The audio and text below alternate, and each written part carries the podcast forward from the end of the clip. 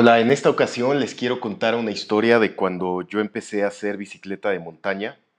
Para los que me conocen un poco más de cerca sabrán que disfruto mucho hacer deporte, me gusta mucho el ciclismo, me gusta el triatlón, he hecho medios Ironman, eh, grandes fondos de bici de ruta y bueno, dentro de estas cosas que yo disfruto muchísimo hacer, con el deporte que empecé ya a ser eh, más fuerte, que me empecé a meter y empecé a hacer en serio, fue hace mucho tiempo la bicicleta de montaña. En aquella época no era tan conocido, no hacía tanta gente, incluso ciclismo.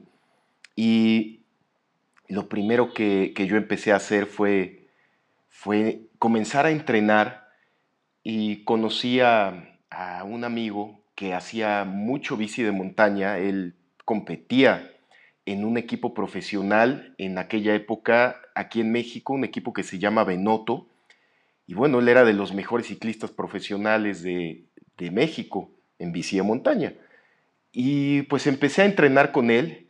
Eh, desde que empecé, le pedí que me acompañara a comprar una bicicleta que pudiera funcionar, que, él viera que era buena para poder iniciar en la bicicleta y poder iniciar a, a meterme a la montaña, y bueno, pues empecé a entrenar, me empecé a levantar temprano.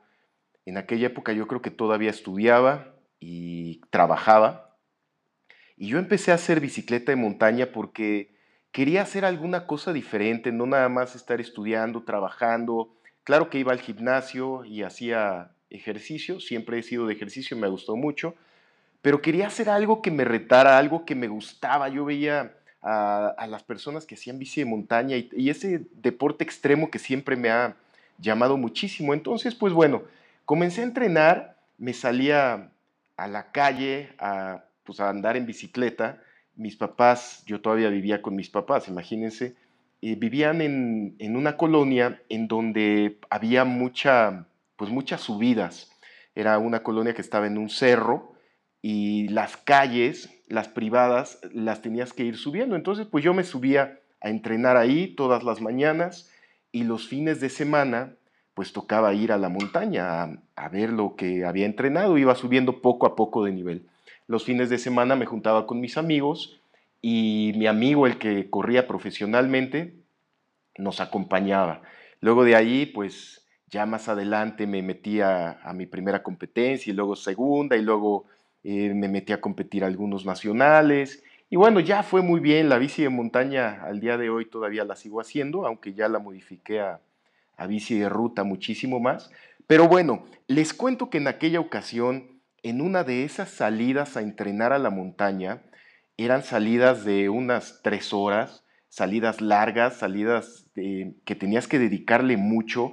Para los que hacen bici de montaña, sobre todo cross country, ahora creo que se llama enduro, y pues sabrán que la bici de montaña es una disciplina fuerte porque a, diferencia de la bicicleta de ruta que estás en, en carretera, que también es muy exigente, pero la bicicleta de montaña te requiere ser muy, muy técnico. Necesitas, aparte de tener muy buena condición, necesitas tener muy buena técnica en la bicicleta de montaña. Pues bueno, dentro de esto que les quiero contar y es el punto al que quiero llegar, en un entrenamiento tocó subir una montaña que pues yo creo que de subida fácil eran unos 25 minutos de estar subiendo y subiendo y subiendo y llega el momento en que estar subiendo en, esos terrenos que son técnicos, pues obviamente hay piedras, eh, si, si acaba de llover, el día anterior el, camino se hace muy resbaloso, tienes que tener muy, muy buena técnica, eso sumado a la condición física. Entonces llega un momento en que te empieza a minar, empiezas a subir, te cansas, te vas hartando también porque vas subiendo, subiendo y subiendo y son, son subidas que, que te requieren mucho y te exigen mucho. Y entonces yo me recuerdo que en aquella ocasión mi amigo iba rodando junto a mí y le dije, oye, yo ya de plano me siento cansado, llevamos subiendo ya un muy buen rato, ya no me da, ¿no? Ya no, no, estoy no, resistiendo. Le dije, adelántate y te veo allá arriba. Y entonces eh, él me contestó,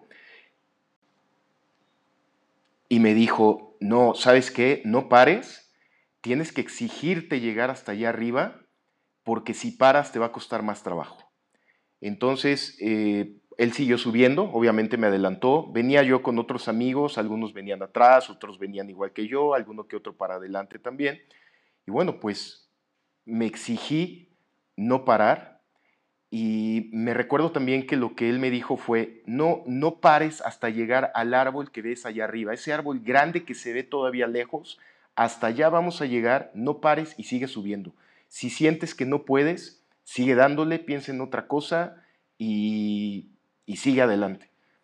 Y entonces, bueno, me, empecé a concentrar en eso, en ver el árbol, en, en llegar en concentrarme en, una pedalada más, en otra, en otra, en seguir adelante, en no rendirme, en dominar mi mente, porque la mente era la que me estaba traicionando.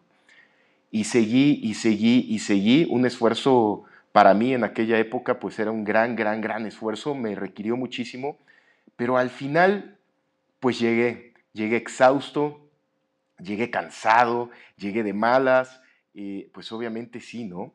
después de tanto exigirte.